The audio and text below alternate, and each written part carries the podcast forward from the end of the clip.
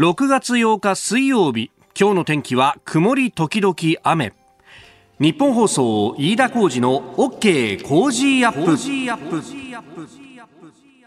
朝6時を過ぎました。おはようございます。ニッポン放送アナウンサーの飯田浩司です。おはようございます。ニッポン放送アナウンサーの新行市佳です。日本放送飯田浩二の OK コージーアップ。この後8時まで生放送ですえー、冒頭まず電車に関する情報が入ってきております。はい、えー、京浜急行は京急栗浜駅と三崎口駅間で発生した停電の影響で堀之内駅と三崎口駅の上下線で運転を見合わせています。ご利用の方ご注意ください、えー、堀之内と三崎口の間というとね、えー、京急の栗浜線全部だという感じなんですが、う私まさにこの電車を使ってたわけですよ。はい、この栗浜の一個手前のですね、北栗浜っていう駅が、まあ、最寄り駅っつうか、最寄りっつってもですね、歩くと30分ぐらいかかる最寄り駅なんだけど。そうそうそうそう、えー、そこからバス乗らないとね、あの、自宅、実家まではたどり着けないっていう、ものすごく、こう、奥まったところに住んでたもんでですね、えー、で、この電車に毎日乗ってですね、高校も大学も通ってたんですけれども、いや、止まると本当ね、他がないんだよね。他がないんで、今度そうすると、まあ、JR で振り返りになるのかっていうところでですね、えー、今度そこへ送っていく車で道も混むかもしれないなとかいろんなことをね、えー、思いますが、停電の影響っていうのがちょっと気になりますね。あのー、まあ、これが一時的ですぐ治ればいいんですけれども、変電所とかそういうことになってくるとまた時間かかると。えー、今のところ、止まっているというところですんで、また、うん、情報入り次第お伝えして、えー、参ります。ちょっとね、えー今日は準備必要かもしれません。えー、さて、あの、梅雨入りしたなというところであります。後ほどね、あの、エンタメのゾーンでも取り上げますけれども、上期のヒット商品番付なんてのが出てね、やっぱりその辺を見ると、はい、こう、相変わらずのこのコロナの影響とかね、いろんなことを感じるなというところなんですが、あの、この間ね、ちょっとコロナの影響というか、あ、コロナに特化した商品っていうのもあったんだなというふうにつくづく感じたことがあって、最近、スーパー行くと、あの、お酒の売り場でですね、はい、あの一時期品薄で話題になった朝日のジョッキ生ってやつが結構安く売ってたりなんかするんだよ。そうなんですか。ジョッキ生ってあのふわーふわーっとそうそうそうそうそうそう泡がふわーっていう。であの飲み口の口当たりがいいんで ね、まさにこう生ビールを飲んでるかのごとくごくごく飲めるぞって言って、うんうん、あの私もね、えー、出た直後に、ええー、うちの番組のプロデューサーが、ほぼ駆けずり回って買ってきてくれて。そうなんですよね。そうそうそう。それをあの、一人一缶ずつですね、はい、えー、えー、ささやかな乾杯をしたことがあったなというのは、去年の今頃だったかな。ね、えー、思い出があるんですけれども。で、あのこの間ね、この週末ですよ。はい、あの、雨が降る直前で、まだそんなに、あの路面も濡れてなくてですね、雨も降ってこなかったんで、で、雨降る直前だとちょっと空気ひんやりしてくるじゃないですか。あ、これは涼しくていい陽気だなと。で、ちょっとあの、近所の公園にでも行ってですね、うん、えー、そこで軽くビールでも飲むかと。まあ子供遊ばせてたんで、で、私手持ち無沙汰で口も寂しいんで、あ、そしたらじゃあそこのコンビニで買ってきてなんて言ってね。いいですね。思ったのよ。はい、で、そこでやっぱジョッキ生が売ってておおこれはと、お久しぶりだよね、なんつって、しばしばらく見なかったからね、だからこれはこの機会だからいいなと思って、えー、買ってったんですけど、で、しばらくこう子供とですね、まあ遊びながらね、えー、で、戻ってきてベンチで、こう、プシュッってやったらですね、うん、その瞬間、もわーって泡が出てきて、そのもわーって出てきた泡が、あの、上で止まってくれればいいんだけど、もうコンコンと湧き出る泉のごとく、ダバダバダバダバ出てきちゃってさ、で、途中まではほら、あの、ジョッキのね、えー、生ビールの風で、おっとっとっとなんて言って、こう、泡をこう、すするわけだけど、はい、もう、すするスピード以上にさ、どんどん泡が出てくるからさ、もう口といい、この周り、シャツといい、ダバダバになってしまって、なんだこれっつってね、で、あの、ひとしきりすすりすすりすすりして、ひどい目にあったなと思って、こう缶を見ると、缶にちゃんと注意書きが書いてあるんだよね。はい、この商品は、あの、泡がいっぱい出ますよと。うん、で、あの、このぐらいの温度だといい感じの泡が出ますよ。で、泡が少ない場合は冷えてるんですと。だいたい4度ぐらいだと泡が少ないと。8度ぐらいだとちょうどいい。で、12度超えてくると気をつけてくださいねって書いてあるわけよ。そうなんですか。へえと思って。で、確かにちょっと置いてたから、間違いなくこれ12度は超えてたわけよ、缶がね。はい。で、よく考えてみたら、これ、外でね、とか、あるいは、あの、ちょっとバーベキューで外でやるなんて時には、だからこれ、思いっきりキンキンに冷やしとかなきゃいけないもんだから、向かないんだと。で、冷蔵庫に入れといて、家飲みをするにあたってすぐに開けるからあれ良かったんだと。だから、コロナ禍で、もうそれに特化した形の商品だったんだなってことに改めて気づかされてですね。なるほど。やっぱりこう、ね、びっくりしました。日本のこう技術というか繊細にこう作ってあったんだなというね。ね家飲み需要ってありましたからね。そうそうそうそう。やっぱね、コロナでいろいろビジネスも変わってるっていうのがこんなところでも実感したわけなんですが、来週はですね、まあ日本復活のヒントはここに工事ビジネスウォッチということで、まあこのね、コロナでいろいろな影響を受ける中でも頑張っているとか、次のチャンスを探す、あるいは巷で言われているようなこうコロナとか、あるいはウクライナのね、侵略の影響っていうのは実はちょっと違うんですよ、みたいな話を、えー、いろいろ取材してまいりましたので、えー、その辺もぜひお聞きいただければと思います。来週はメロンも当たります。あなたの声を届けますリスナーズオピニオン。えー、この番組はあ、リスナーのあなた、コメンテーター、私、田新業アナウンサー、番組スタッフ、みんなで作り上げるニュース番組です。えー、ぜひメールやツイッターでご意見を寄せください。えー、今朝のコメンテーターは、数量政策学者の高橋洋一さん、この後6時半過ぎからご登場。えー、まずは、あ日銀黒田総裁の値上げ許容というふうにね、えー、切り取られた発言、その陳謝について、えー、高橋さんのご意見を伺ってまいります。えー、そしてニュース7時またぎのゾーンでは、足元の経済、えー、4月の景気動向指数は横ばいでしたけれども家計の消費であるとかあるいは賃金の部分というのは厳しい数字も出てきております、えー、それからおはようニュースネットワークのゾーン7時10分過ぎ骨太の方針。さらには、えー、NATO のバウアー軍事委員長が日本を訪問しておりまして昨日は岸防衛大臣とも会談しております、えー、そして南シナ海で中国とオーストラリア両軍機接近というニュース、まあ、中国のえー、戦闘機はカナダ軍機にも接近したりとかね、えー、いろいろ行儀の悪さが出てきております、えー、そして外国人観光客の受け入れ再開を前に観光庁がガイドラインを公表したというニュースも取り上げます。ここが気になるです。まずは電車に関する情報ですが、停電の影響で運転を見合わせていた京浜急行、えー、先ほど6時3分ごろ全線で運転を再開したということです。ただ、この影響でダイヤの乱れが発生しております。ご利用の方ご注意ください。えー、京急運転再開、ただダイヤ乱れというところです。えー、電車に関する情報をお伝えしました。さあ、そして、えー、ここが気になるスタジオ長官各紙が入ってまいりました。えー、今日のニュース、骨太の方針、昨日閣議決定されました。後ほどね、えー、今日のコメンテーター高橋洋一さんとまた深めていこうと思いますけれども、えー、これに関しては毎日産経、そして日経が一面トップであります。毎日防衛力強化5年以内骨太の方針閣議決定。えー、産経防衛費概算要求の対象外、えー、首相示唆、えー、台湾を発明期と。えー、安全保障について一面そして、えー、日経は人への投資世界水準遠く3年で4000億円骨太方針決定成長へ生産性向上急務と。えー、いうことになっています。まあ、あの、これについてはね、後ほど高橋さんにじっくり解説いただこうと思います。えー、そして東京新聞は黒田日銀総裁の家計の値上げ許容度高まっているという発言について、えー、消費者物価高許容できない誤解を招いたと陳謝と。えー、いうふうに出ております。これ、あの、登場してすぐ6時半過ぎ、えー、高橋さんにお話しいただこうと思っております。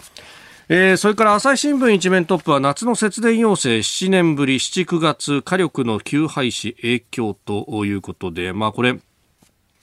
あの、昨日ね、関係閣僚会議も開かれておりますけれども、うん、夏もそうですけれども、来年の冬も危ないという話で、冬は特に、えー、東京地方に関しては予備率がマイナスに陥るというような、えー、予想も出て、えー、おります。しかしね、あの、こういう電力不足だなんだっていう国で、じゃあ EV だなんだとかっていう話に果たしてなんのかっていうところですよね、と。なんかその辺の全体の整合性がもうバラッバラだぞっていうのが見えてきてるんですけれども環境派の皆さんはこれにどういう解を、えー、示してくれるんだろうなというのはものすごく思うところです。そんなビニール袋を廃止したぐらいでここには至らねえだろうっていうね、えー、話だと思うんですが、え、おっさんの愚痴です、えー、それから気になるニュースでありますけれどもあのー、まずはですね、カンボジアに、えー、中国が新たな軍事施設かということで、これあんまり大きくは載ってないんですが、えー、読売が斜めの国際面のところで少し書いておりますね。えー、アメリカのワシントンポストが報じているそうなんですけれども、台湾という、まあ、あの、インドシナ半島があって、で、えー、このぐっと奥に、ね、タイのバンコクとあの辺の方に、えー、せり出しているところの、にある、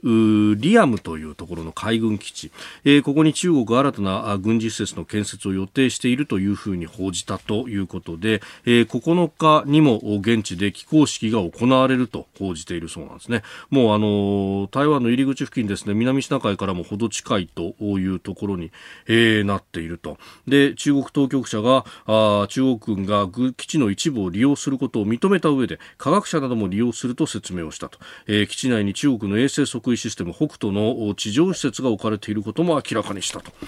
えー、いうことでですね、これを平和利用と果たして呼ぶのかっていうと全くそんなことはないだろうと、えー、いうところでもありますし、南シナ海をめぐってというのが非常に、え、きな臭くなってくるな、ますますという感じのニュースであります。で、それからですね、あの、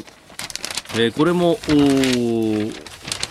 各地そんなに大きくは載せてないんですけれどもあの6月になって5月のねあのいろんな統計数字などが出てきてますけれどもその中であの5月のスクランブル、えー、空自の戦闘機の緊急発進が、えー、かなり増えたということも載っておりました。これあの防衛費増やすっていうのは確かに本当の方針の中にも載ってますけれどもあの現場のね負担というものはものすごいことになってきているということがあってこれあの実実際に那覇の空自の方々にこの間話聞きに行きましたけれども、うん、5月何が起こったかっていうとあの沖縄のちょうど南の海上、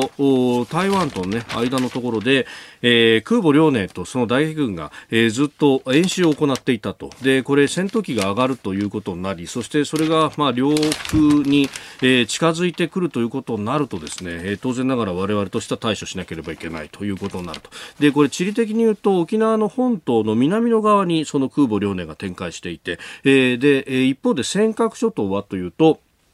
えー、どちらかというと、まあ、西側に当たるということで、まあ、ある意味二正面の作戦を強いられることになっていたと。で、こうなるともう負担がものすごく増えるというところなんですが、これ、えー、仮にその台湾有事というものを考えたときに、えー、台湾の、まあ、背中に当たる部分のこの東側に対して、えー、空母大気軍が展開するというのは、えー、非常にあり得るところであって、で、それに対して、えー、対処しなければいけないということを考えるとですね、これ、その状況況でこの現場がこれだけ負担をしているというところはうん何か予算を増やして済む問題なのかというとそんなこともなくて人を育てるには本当10年単位で時間もかかるしそれからあ戦闘機の数等々というところも考えると非常にこれは課題の多いところだなということを感じるニュースが並んでおりました。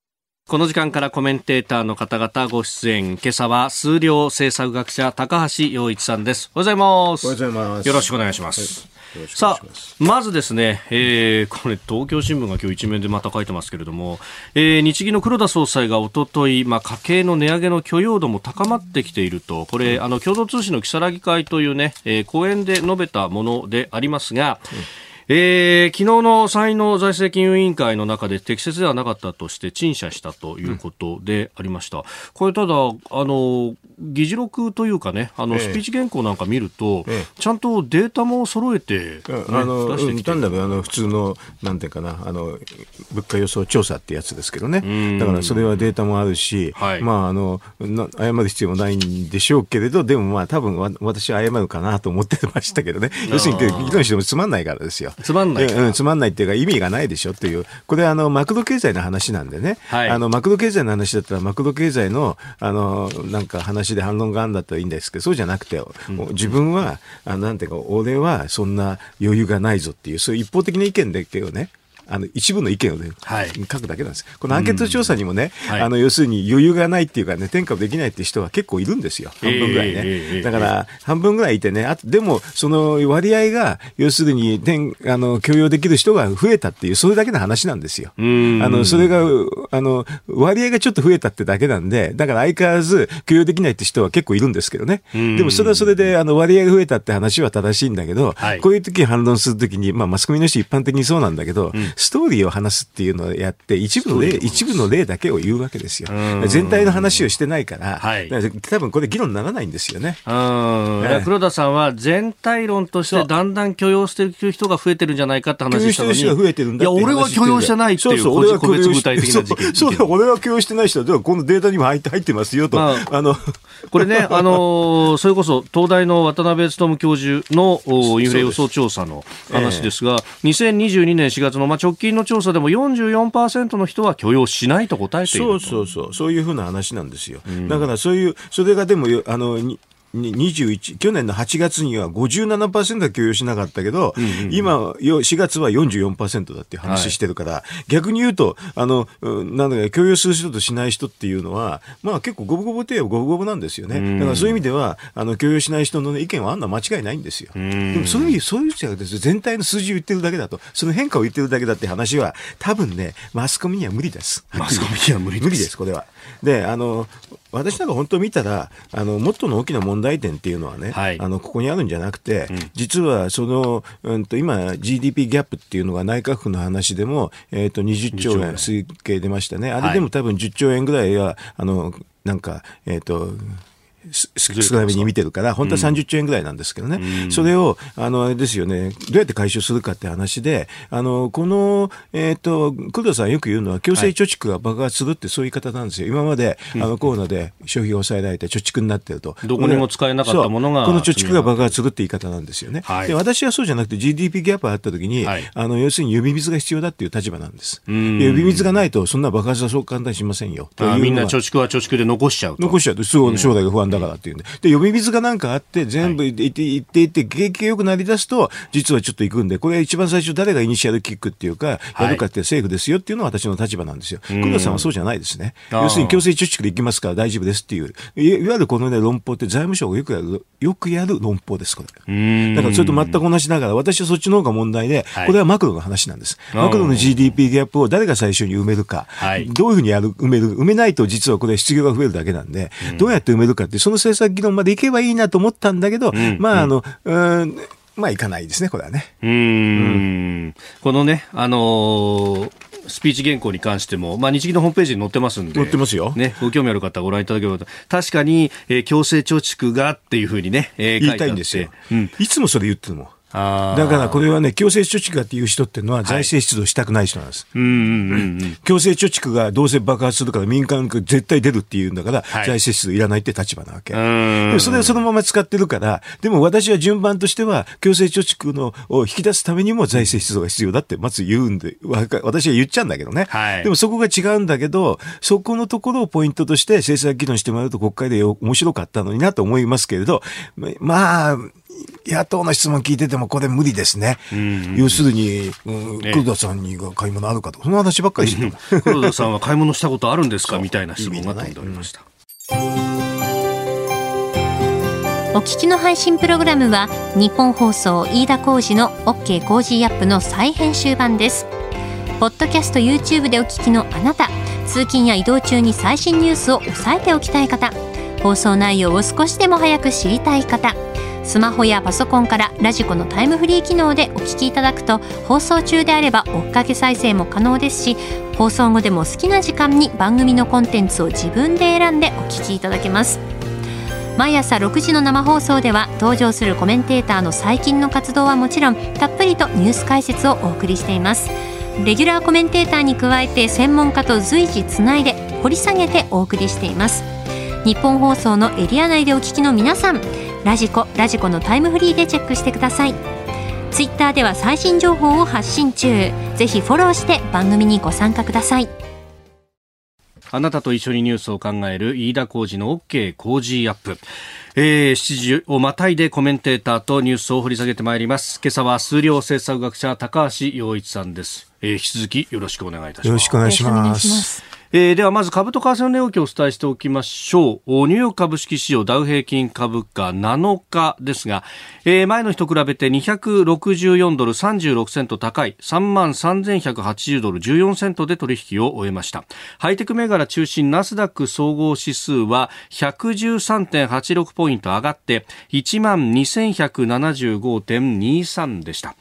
えー、一方、円相場は1ドル132円60銭付近で取引されております。まあ、ダウに関してはハイテク株の買い直し優勢となったというところでありますが、えー、日本国内昨日からですね、えー、この円相場に関してというのがまた、うん、あかみずしくなってきております。133円台にも昨日乗せたなんてね、うん、話がありましたけれども、うん、高橋さん。でもあの、なんか、え、え、円相場が下がると日本売りなんていう人いますけどね、はい、まあ、日本が売られてるんじゃなくて円が売られてるだけなんだけど、まああの、これが日本経済に対する影響っていうのはね、はっきり言ってプラスなんですよ。はい、プラス。うん。あの GDP ね、うん、多分ね、1、2%増えちゃうんですよ、これで。だからこれはね、こういうふうな、あのな、寂しい中ね、はい、こういうふうに GDP プラス要因ってめったにないんですけどね、これどうしてダメっていうのかな？よく私よくわかんない。うん。まあ企業のね、中には最高益を出してるところっていうのは結構出てきてますよね。これやるときにまたマスコミの報道でね、はい、要するに中小企業が大変だっていうわけ。中小企業は確かにそうなんだけど、要するに輸出比率が大きいとかものすごく儲かるんですよ。輸出比率が大きいところっていうのは世界市場でやるから、はい、あの競争するから、エクセレントカンパニーが多いんです。それで、でも輸入できるのは誰でも輸入できるから平均的な人なんですよね。はい、そうすると輸出の方に恩典を与えた方が、実は日本経済が良くなるって、それだけのことなんですよ。良くなるんだから大きなパイっていうか、それをね、どのように、その、なんていうかな、これで影響ある人に配分するかっていう、そういう政策あるんですけどね。でもこれはいかんっていうことはないですよね。せっかくパイが大きくなるんですから、ということです。まあ、こういう話するとね、すぐね、でももう輸出はもうすでに、じゃなくて海外展開してる人もいるという反論があるでしょ？あであの人たちは実は投資収益が増えるんですよ。だからどっちでも一緒なんですけどね。なるほど、うん、な。なんでこういう議論なんでか悪いっていうのかなって。ある人にとって悪いんだけど、全体はプラスだから、これもだからミクロとマクロの議論がよくこ、わかんない人がよく言う話で、ここの人は大変になってるってそういう言い方するんだけど、全体で大きくなったら全部そこもカバーできるでしょっていうことになりますね。確かに税収だってこのままいくと。増えますよ。増えるってね、65兆ぐらいいくっていう話ですよね。それはそうですよ。そうすると今度は影響を受けた人に。そうももう回せばいいでしょって、そういう政策になるだけなんですよ。財政をどうするかってそうそう。確かに全体が大きくなるってすごく重要なの。全体が大きくなったらいろんなことができる、対応ができます。うん。なのになのにね。なんでこれダメっていうか よくわかんないですね、私は。えー、さあ、ではその足元の経済についてを見ていきたいと思います。取り上げるニュースこちらです。4月の景気動向指数横ばいの96.8内閣府が昨日発表した4月の景気動向指数の速報値は景気の現状を示す一致指数が前の月と比べて横ばいの96.8となりました。新型コロナ感染拡大が落ち着いて社会経済活動が正常化しつつあり小売業が堅調。気象判断は景気が拡大局面にある可能性が高いとする改善に据え置きました。ということで、まあ、家計のね、消費などはマイナスだとか、実質賃金が4月マイナス等々という数字も合わせて、うん、そんなに、だからよくはないですよね。よくはない。よくはないから、うん、こういう時に、あのね、先ほどちょっと言ったように、呼び水としてね、はい、あの、政府の方でやった方のがいいタイミングなんですけどね、ここをやんないといいチャンスっていうかね、あの、の逃すし、強制貯蓄の爆発って言うんだけど、はい、呼び水やんなかったら無理でしょっていうふうに私は思いますけどね、どうしてこれを、あの、自然に出てくると勝手に解釈するのかなという思いますけどね。自然になかなか出にくいから、経済がこういうふうに大変になってるんでしょ？というふうに思いますよ。うんまあ、あの、ヨーロッパ、特にアメリカなどは、この強制貯蓄からの、まあ、ペントアップ需要なんてそれはその前に、すんごい大きな財政出動してるからですよ。ああ、確かに、そうですよね。すんごい大きい財政出動すればそうなりますよ。だから、だから呼び水っていうことを私は言うわけ。アメリカのそのなんか、あの、財政出動の話抜きにしてね、はい、結果だけ言っちゃいかんでのでね、やっぱりいろんなプロセスがあって、でもこれはみんな経済理論に基づく話なんですけどね、だからこの時に財政出動すればよろしいでしょう。だから2.7じゃなくてね、点を1個取ったぐらいの大きさにすればよろしいでしょと言ってるだけですけどね。うん、今国会で一応成立した補正予算も確かに2.7兆円。だから点が余計なんだよね。点が余計。点いらないんだよ。うん、そのくらいでよろしいんだよ。うん、そうしたら、そうすれば、あのね、さすがの強制、ね、カチコチになったね、はい、あの、なんだよ、消費のマインドの音、なんか冷え込みとかそういうのもね、あったかくなるでしょ。うん。まあ、周りも使っていくということになればと。ね、こういう簡単な話がなかなかできにくい政権ですね、これはね。何もしなくてね。で、まあ、一方でね、あの、輸入価格が高騰しているところがあって、うん、今、全体の物価も上がってるじゃないか、みたいな批判もありますが。輸入価格の、その上とどのくらいかっていうと、2、3割でしょ、はい、多分。うん。だから物価の対する上となんてね。ええ、でも、あの、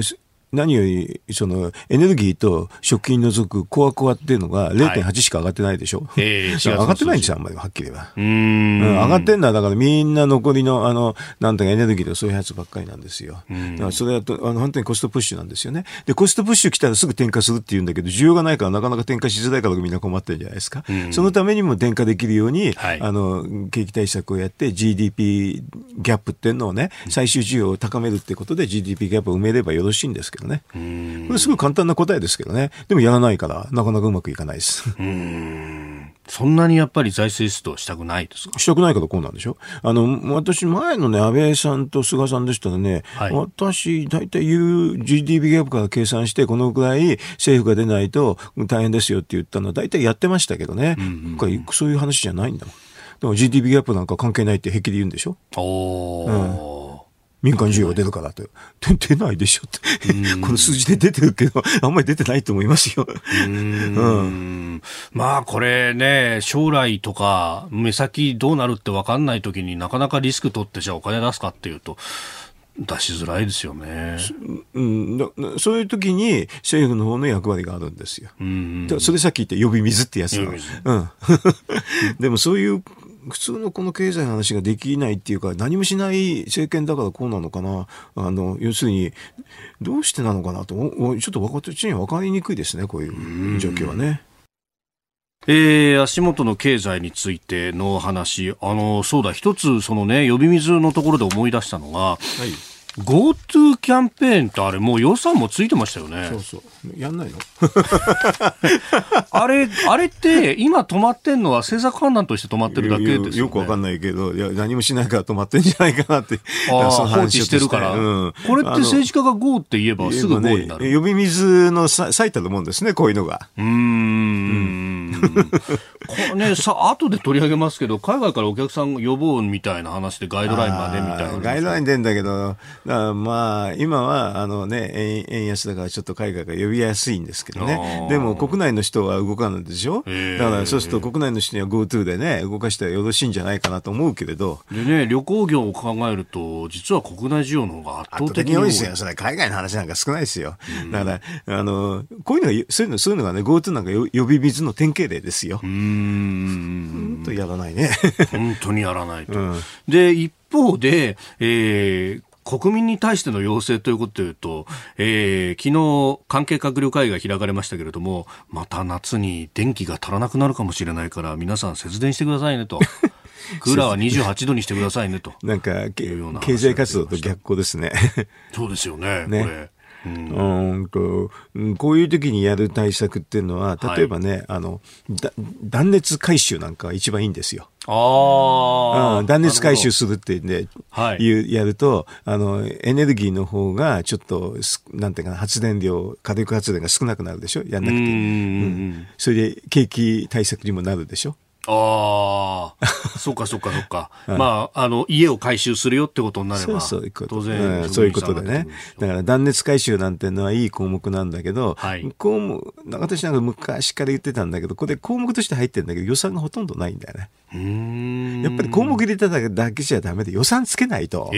ダメですね。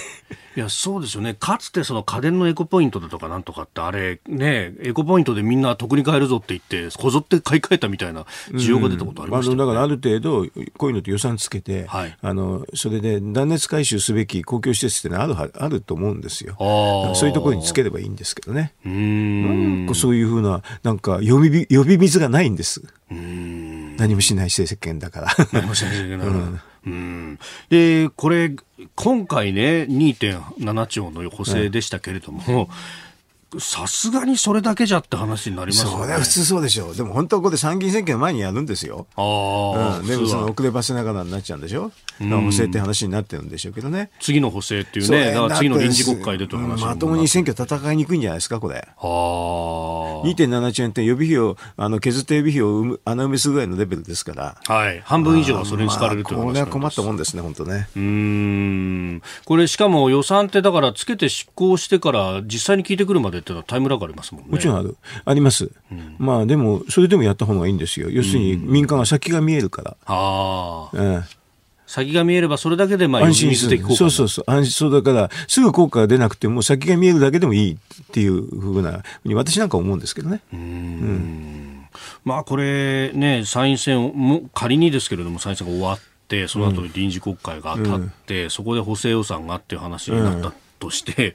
その規模感というのは、やっぱりその GDP が埋めるぐらいは本当は必要なわけです、ね、必要なんですけれど、でも、まあ、あのこれで対象、ね、自民党がしたらね、はい、あの安心してね、何もしないかもしれないし、だから安心して何もしないっていうのは結構大変なんですよ。あのやるべきことに何もしないっていうのはね、ええー、って感じになるでしょう。おおえー、でもそれこそね、あの、後ほど骨太でやりますけど、防衛費の話なんかも、これ、もうすぐやんないとアメリカ怒るんじゃないかと思うんですけれども。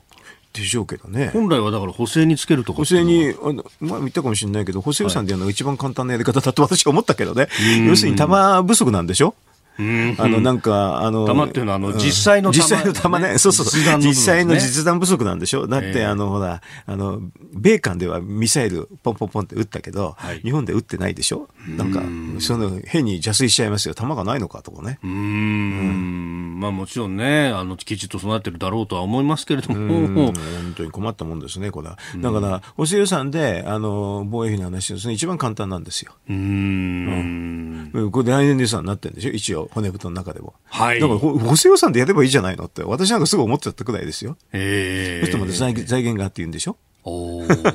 財源がって言うんだけど、補正、あの予算の中にたっぷりやりますけどね。あの、今の本予算今本予算の中で、あの、変えればいいんだけど、あのたくさんありますけどね。あの、もしかするんだったら言いますよ。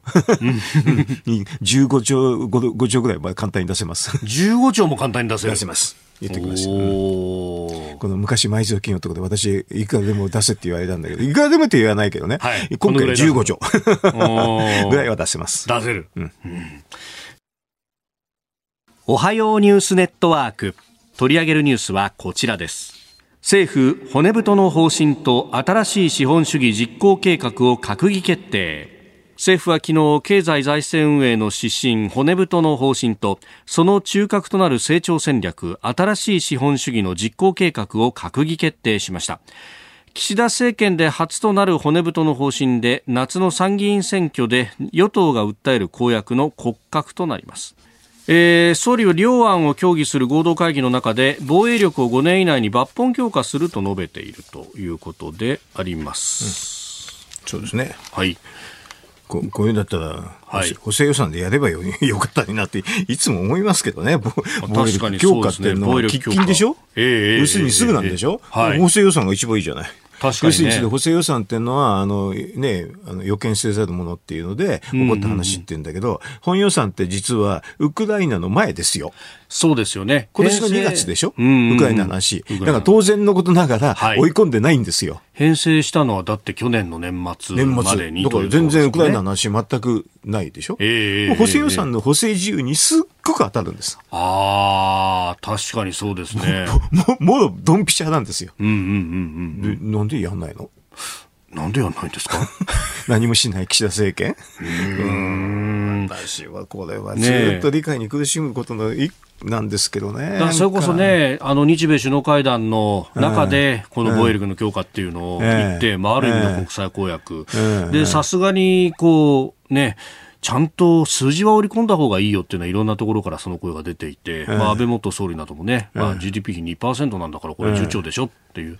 最終的にはと、だからこと今年度としても6兆、7兆、8兆ぐらいはやんなきゃと。いう話が出てきてますでもその日米首脳会談で、はい、あの初めて出るわけじゃなくて、うん、そのウクライナの話が出てからこういう議論でしょ？だから普通は補正予算で用意しておいて、日米首脳会談で、あの、補正予算で用意しましたというのが一番いいですよね。ああ、向こうから言われるとかなんとかの前に。うん、あの自分の日本のあの、意思として用意しましたと。対応しましたというふうのが一番望ましいですよね。確かにね。ちゃいますうん。その方がしかもなんというか自然でしょ。ね目玉にもなるし。そうそうそう。なんなんなの？その辺は受け身の形これだって骨太に書いてあるのは、はい、来年度の話でしょ？骨そうですね。この基本指針は来年度本予算の編成に反映させる話遅くない？確かになんかしれっと半年ずれたみたいな感じですか、これで。そうでしょ？おかおかしいと思うんだけど、本来的には。うん、補正補正予算で用意すべきもんだと思うんですけど。今日ね、あの毎日新聞と読売新聞、あ、ごめんなさい、産経新聞が、うん、えー、これ一面に取ってて、ね、毎日防衛力強化5年以内なんて言って、骨太に乗ったぞって書いてあるけど、よく考えたら、うん、半年ずれて補正予算で、あの、もうすでに乗ってなきゃいけないというのは、私の 立場でございますけどね、これはだから予算やるときの当たり前でね、はい、要するに予見しがたいものがあったときに仕方がないでしょと。うん、まあそうですよね、これだけ大きな予算を組むんだから、うん、当然、すべてを網羅できるわけではない。できるわけないですよ。それあの去年のね、12月にね、あの政府案決定しているときに、その時に防衛費の増額盛り込んでなかったのは仕方ないと思いますよ。うん、仕方ないと思ったらすぐあらあれでしょ、改めるにね、幅ることの中でってんで、すぐ対応するっていうのは普通だと思うんで、だから補正予算で10兆円ぐらい積み増し、防衛費を積み増してけばよろしかったんじゃないかなと思いますよ。でさっき15兆円大丈夫って言いましたけどね、はい、あの本予算の中に債務償還費って16兆円ぐらいあるんですけどね。債務償還費債務償還費ってのあってね、これは、はい、あの国債の償還がーって言うでしょ。でもこれは過去にも、えっ、と、それを、あの、償還費積まないって予算っていうのはあるんですよ。何回もあるから、だからこれは実は、はい、その債務償還費としてじゃなくて、補正予算で組み替えて、防衛費の方に組み替えたところで、本予算の執行には全く影響ありませんけどね。これ、債務償還費を積んでおいて、ええ、これ、どうなんですか、結局、利率がもうちょっと違うとか、あるいは借り換えちゃって、そこで 使わなかったとか。はっきり言って全く意味がなくてね、債務償還費っていうのは、はい、あの、まあ、国際残高の1.6%を繰り入れろっていう法律があるから、繰り入れてんだけど、はい、繰り入れるんだけど、これを償還に回すっていうのは建前だけど、うんうん、実は政府は一方で借り換え債っていうのを出せるから、はい、だからその債務償還費積まなくても借り換えには全然支障がないっていうことは過去に、過去にもやったことあるんですよね。だから過去に前例がある話だから、この16兆円、15兆円か16兆円の数字ね、これをどうやって補正で防衛費に取り込むかってこ取り込むかってことをね、国会議員の人考えた方がよろしいですよ。早くやった方がいいです。早くやらないと、あの、非常に国際関係で、来年度予算を待ってるっていうのは、あれでしょう、来年の、あの、なんか、い今、なんていうかな、うん。うん、あの、3月ぐらいに決まるんでしょ？ああ、はい。うん、お遅すぎない？ですか。そうですよね、今からもう半年以上先の話になっちゃうで。しょ？そんなの悠長にやってるような暇ないと思うんですよ。この国際情勢を考えたときには。あの、玉切れになってしまったらいけないでしょ？うん。いろんな意味でね、うん、これは、もう本当、まあ、それこそ人に対してだってお金がかかるし、うん、装備品を揃えるだけでもお金がかかるし、訓練にだってお金がかかるしっていうところ、ですね、済ましておかなきゃいけないわけですよね。いや、もう、ちょっと、なんていうかな、この あの、あとあれですよね、この、えー、っと、投資っていうのは入ってるのはいいんですよ。一人の投資とか入ってるのはいいんだけど、はい、でも、投資判断するときに、あの、実はね、あの、将来の便益っていうのと、あの、当面のコストっていうので、二つを考えて投資判断するんですよ。うん。はい、あの、コストがすごくかかりすぎるのやつは、投資判断にならないわけ。それ便益が大きいやつをやるんですけどね、うん、あの、この、えー、っと、グリーントランスフォーメーションとかそういうのは便益大きいっていうのはわかりますよ。わ、はい、かるんだけど、いろいろ計測するときに、将来の便益を見るときに割引率の非常に重要なんですけどね。これはあの、これないと、実はちゃんとした便益計算できないんですよ。それで今はデータベースの政策ばっかりですからね、はい、こういうの絶対やんなきゃいけないんですよね。そうすると、その時の割引率今4%に設定してるっていうのは、ちょっとおかしいですよ。だからこれ4%に設定してるっていうのは、割引率って今の金利とほとんど変わらないんですよ。それを4%の収益がないと、そういう投資採択できないってことになるから、そうするとこれは、あの、こういうふうな投資、人への投資とかそういうのは多分いかないですよ、うまく。ああ。いや、4%の収益率なんて、そうそう上がるもんじゃないですよね。公的だから特に上がらないでしょ。これはね、あの、どこの国もそうなんですけど、この割引率というのは金利上昇と一緒なんで、はい、それに応じて毎年に見直すっていうのが普通です。で、日本はね、15年以上見直してないの。そんなに見直してないんです、ね、4%昔やったんだけど、これやったのは私だもん、あの、国交省の時に。ほうん、まあ、やったっていうかね、意見聞かれたからこういう考えですよって言って、そこで計算したんですよ。その時のあの国際利回りから計算したんですけどね。それでね、ずずっと直してないんですよ。驚きましたよ。15、6年前にやったのに、そのまんま。おお。今前の景気が良かった頃。良かったそう、良かった。だからちょっとそういうのを直さないと、この投資の話もね、うまくいかないです、っていうことを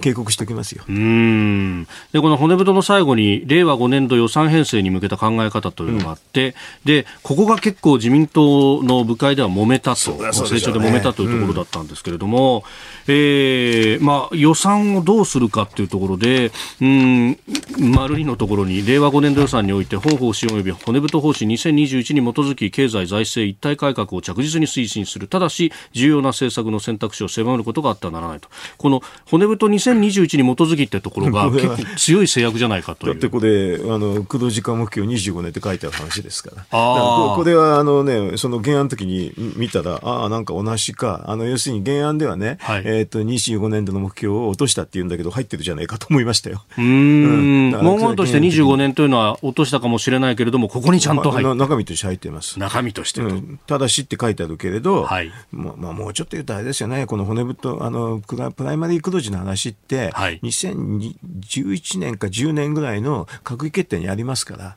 それが取れ取れない限りずっと同じなんですよ。はあ。れ民主党の時にやったんでね、はい、それをそれを直さない限りだめですね、これはね。だから私だからもうこれなかなか直すの大変だから、あの個別のね話で補正予算とかそういうんであの穴を抜いてね、はい、あの上限をなくすっていうかそれに縛れないっていうことを実は考えてたくらいです。うん抜本的に直すんだったら閣議決定見直さなきゃだめですけどね。なるほど。ねえー、そしてもう一つ用意していたニュースはちょっと時間短くなりましたが、はい、岸防衛大臣が NATO のバウアー軍事委員長と会談とこの NATO とのつながりあの演習を一緒に地中海でやっていたりだとかそうですね。いろいろやってますね。あのね弾は共通ですからね、うんうんうんでまあ、NATO は北大西洋の話なんで日本はね加盟しにくいけどでも連携取るのはいいことですよね。うん、ね、これ首脳会談に首脳会合に岸田総理出席かなんて話がね、えー、出ると思いますよ、だってその前に G7 やってるの、そのまま行くだけだもん、あのえー、っとドイツからスペインに行くだけでしょ、はい、でその後に多分ウクライナに行くんじゃないかなと私は読んでるんだけど。おウクライナにもやっぱり。だって G7 でそこで行ってね、それでちょっと、はい、ポーランドまで行けば、列車で4時間ぐらいで行けるでしょ、ドイツからだったら。ドイツ、うん、あの、ポーランドからね。あポーランドうん、だからそれで行こうというふうに誰か言い出したら、岸田さんもついていくんじゃないですか？はいまあ、NATO としても存在感を発揮することにもなるね、うん、だから、ロシアはキーウにミサイル街を撃ち込みましたけどね。やっぱりそういうのをこれで嫌だかな、嫌なのかなというふうに、ロシアとして嫌でしょうね。うん。まあ、そして、まあ、そうなるとニュースになりますもんね。すごいでしょう。キーウを背景としてゼレンスキーと握手してる映像がずっとテレビに出るんじゃないですか。続いて、教えてニュースキーワードです。南シナ海で中国とオーストラリア両軍機接近双方非難。中国国防省はオーストラリア軍の P8 哨戒機が5月26日南シナ海の、えーまあ、中国の言い方では西沙諸島、まあ、パラセルでありますが、えー、この付近の中国の領海に接近したなどとして断固とした反対を表明しました。これに先立ってオーストラリア側は、えー、中国軍の戦闘機 J16 がオーストラリア軍機に近づき危険な進路妨害を行ったと非難しておりました。もともと発生したのが5月26日。で、6月5日の時点で、えー、オーストラリア側が、あの、中国軍機が、まあ、公の海、航海の上空で、うん、えー、異常な接近をしてきて危なかったんだということを公表したと。うん、で、えー、中国側は、いや、航海じゃなくて俺たちの海だということを言っているということでありますが、いや、行儀悪いっすね。うん、本当にね、このあの、チャフを放出って、あの、なんか今あれだけどな、なんかトップガンであるんでしょ？ああれでよく出てくるけど。フレアとかチャフ、チャフも出してチャフを電柱で出し出してね、あのミサイル拡乱するんでしょ？はい。あれ、あのね、あれも、まあ、アルミ箔でちょっと燃えてるんだけど、これエンジンの中入っちゃったって話でしょ？やばいっすよね。入ると、そうですよね。高温でこのアルミが溶けて付着してなんてことになると最悪やばいっすよね。うん。鳥が入っても危ないのにね、という。バードストライクそうそう、バード、うん。だから、これはちょっとね、進路妨害だしね。あの、いくらなんでも普通はあれですよね。あの、ちょっとね、あの、競技って合うでしょ、うん、これで着やることはないですよね。そもそもがこの機種の前を横切るような形になってそこからこう着を出したという話で、うん、それは あの直後にエンジンがあるんだから吸い込まれちゃうよね吸い込まれちゃう、ね、そんな危険なことない、ね、危険ですよね本当にね。うん。これ、まあ、あのオーストラリアは政治的なことを考えると、うん、政権が交代したばかりだと。う、うん、それ狙いてんでしょ？だから要するに政権交代して分かってるだろうと。であのほら親中っていうかね、はい、あの中国前の政権より中国に近いと言われてるでしょ？だからこういうで試してんじゃないですかね労働党政権、労働党政権。アルバーニージーあのあの選挙期間中は安全保障は変えないとは言いましたけどね、はい、言いましたけど、本当にね、あの変えるだから変えるって言ってるんでしょ、安全保障の話もね、うん。中国としてはね。中国としては分かってんだろうなと。うん、うんでも、哨戒機があれですね、はい、あの、なんていうかな、南シナ海まで行くってオーストラリアもなかなかしっかりやってるなと、正直と思いましたけどね。オーストラリア側の発表では定期的なもので、うん、まあ、あの、いつも通りの飛び方をしてたのにっていうようなね、ことも言っていますが、まあ、公の海、公海上ということであればね、うん、まあ、うん、ね、特に何か妨害されるような言われはないわけですもんね。言われはないですよね。うん、まああれですよね。だからフレアとかチャフっていうのはこういうので有名になりますね。確かに、ね、こういうのでね、えー、あれ本当か、本当にやるのかなと思ってやっぱり本当にやるんですね。うん、あの電電波電磁のレーダーを回避するためにあのフレアあチャフというものを出し、えー、で熱源探知型のレーダーの場合はフレアというものを出すどっちがなんかよくわかんないけど、まああの要するにあのね。あの、映画の世界かなと思ったら本当ですね。うん。で、これね、あの、中国軍機は、まあ、オーストラリア軍機だけじゃなくて、それに先立って4月5月には、あの、カナダの哨戒機に対しても。やってんですよ。やってた。だからもう自分、自分の海だってことを言いたいってことでしょ。うん。航海なのに。でもあの中国からしてみてあの長、ね、下っていうやつでね下みたいな、はい、南シナ海が全部俺のもんだって言ってますからね球団戦と呼ばれるもの、ね、そうそうだからそういう意味ではあれなんでしょうねあの俺の海だって言ってるからでしょうね まああの哨戒機が行くのはあそこに潜水艦がいるからねああ、だから行くんでしょうけどね。うんうんうん分かってるぞと。見てるぞと、見てるぞってね。あ本当にだから本当安全保障の話でオーストラリアと中国っていうんだとオーカスっていうのがね枠組みあるわけだけど、はい、もうもろ最前線になりますね。ね中国の方もあのソロモン諸島とかなんかねそうですね。抑え抑えたいんでしょ？はい、うん、まあ、ソロモン諸島はそのハワイやグアムとオーストラリアを結ぶ線のちょうど線上にあって、うん、そうですね、分断するそうですね。あの第二次世界大戦も日本はね、はい、抑えたっていうのは、まあ、戦略上の要衝ですけどね。いよいよこういうの本格化してきましたね。うん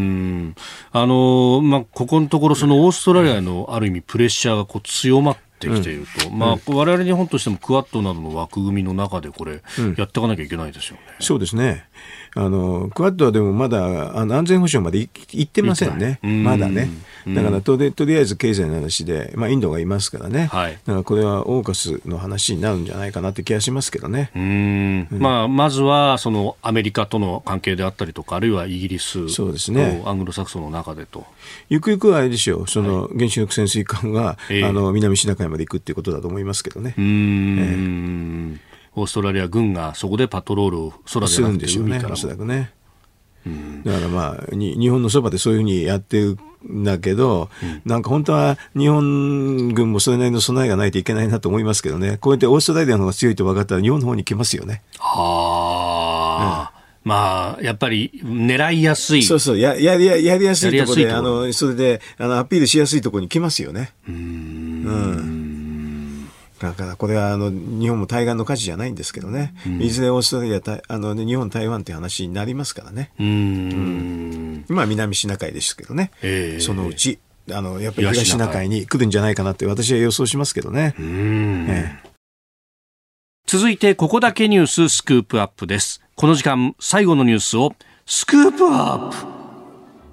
外国人観光客受け入れ再開を前に観光庁がガイドライン公表外国人観光客の受け入れが今月10日から再開されるのを前に観光庁は昨日旅行会社向けのガイドラインを公表しました。旅行会社がツアーの参加者に対してマスクの着用をはじめ感染防止対策を徹底するようあらかじめ同意を得ることなどが盛り込まれております。ということで、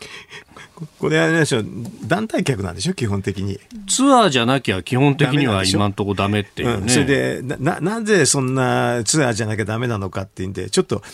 あの出所はっきりしないんだけど、はい、まあ噂としてはね、ええ、マスクを義務化するためだっていう話があったんで、それあのツアーじゃないとですね、実はその、誰もあのマスクをあのなんか強制できないでしょ？はい、ツアーの時はその参加条件にマスクをさせられる、させるっていうのを条件にしてやると、それでまあ、あの、ツアーの会社っていうのは基本的に国交省の監督ですですからね。だからそこで規制ができるからだっていう話を聞いて、あの、ちょっと業者の人に聞いてみたらね、はい、知ってるって言ったらね、みんな知ってました。変な理由ですねと。それで今ね、日本に来る人っていうのはどちらかというとね、はい、あのリピーターなんだって。それで、ね、だから全部日本慣れてて、それで、でも来たいっていう人ばっかりなんだって、団体客の初のお客さんじゃないんですよって言ってた。なるほど。うん。日本だったらそうこうなるよねみたいな感じで従ってくれるんじゃないかと。そうそうそれで だからもうあの個人でね、平気で答える人ばっかりなのにな、なのにって言ってましたよ。だから今の聞くこと団体客だけ絞るってこと自体が、はい、国際標準と全くずれてるというふうに、その旅行業者の人は言ってましたけどね。これ、しかしね、別に法律の定めがあるわけでもなく、マスクをするにしても。うん、そう、全くない。だから、団体客でもね、あの、要するに、同意書取るって言ってるけど、説明するの大変ですよ。はいそうどどこで決まってんですかって誰から質問した時答えられない。これは日本のルールですっていう岸田さんがそれに答えたでしょ、うん、ルールですってルールがないんだから。ないんじゃないのって言われちゃうの。ルールっていうのは要するに法律かっていうと、うん、いやそうじゃないそれだからちょっと知ってる人が聞いたらあのそうなっちゃうんですよね、うん、でちょっと前もあったでしょ。あの自粛って英語で何て言うかってボランタリーレストランって言うんですよ。でボランタリーって聞いた段階でねああ、オッケーオッケーってそういう感じになるわけ。ボランタリーだから自分の意思だなっていうふうに確認するんですよ外国人は。うん、そうすると自分の意思だったら分かりましたっていう終わりでですよ。ああ、なるほど。自分の判断でいきますっていうことになるわけ。法律、ローに縛られてるわけじゃない、そうそう。だから、日本ってルールだって言うんだけど、はい、あの、うんと、きちんとしたルールがないしね、あの、はっきり言うとこれはマスクについてはね。だから、これは外国人に説明すると、ボランタリーレストランって説明するはずなんで、はい、そうするとね、みんなね、OK、OK って言言いつつね、まあ何もしないってパターンなんだけど、旅行会社は一応説明したっていうだけ。でしょうね、ああ、なるほど。うん ちょっとバカバカしい話なんですよ。だから団体客に絞るってこと自体がちょっと延畜になんだけど、こういう、この話はね。うんうんこれね、あの、G7 でここまでの水際やってるのはもはや日本だけでと。うん、うんあの、あとはね、あの、要するにじゃあ普通に入ってくるビジネスとか、あの、大学はどうなのかっていうと、一応なんかね、形式に受け入れの人を作るんですよ。え受け入れの人が説明したってことになってるんだけど、うん、してないけどね。うん、だからこういう建前の世界でなんかやったやったっていうのだけをなんか、はい、あのがで今回のこの外国人観光客っていうのはなんか、えー、日本政府のやった感だけが出てるような感じがしてね実際問題としてはねあれですよね個人客入れないとあんまり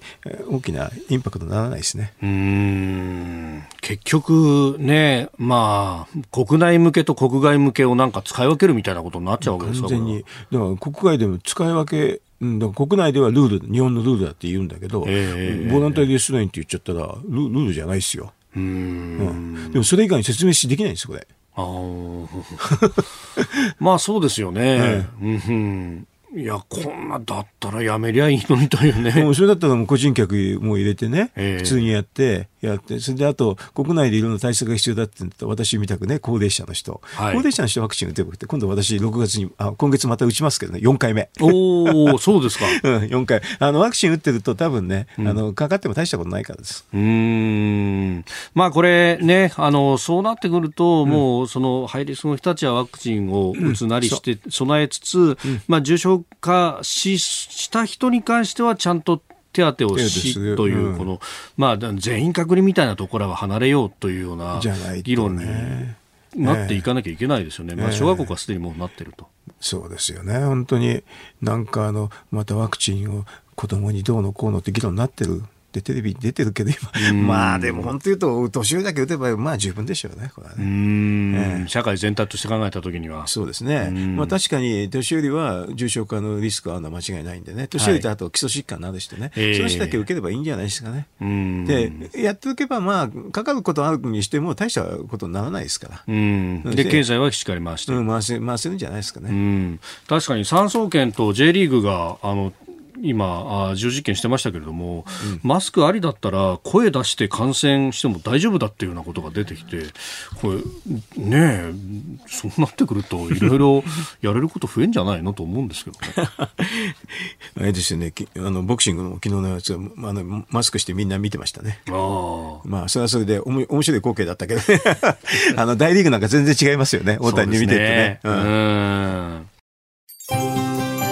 あなたと一緒に作る朝のニュース番組飯田浩二の OK コージーアップ。日本放送の放送エリア外でお聞きのあなたそして海外でお聞きのあなた。今朝もポッドキャスト YouTube でご愛聴いただきましてありがとうございました。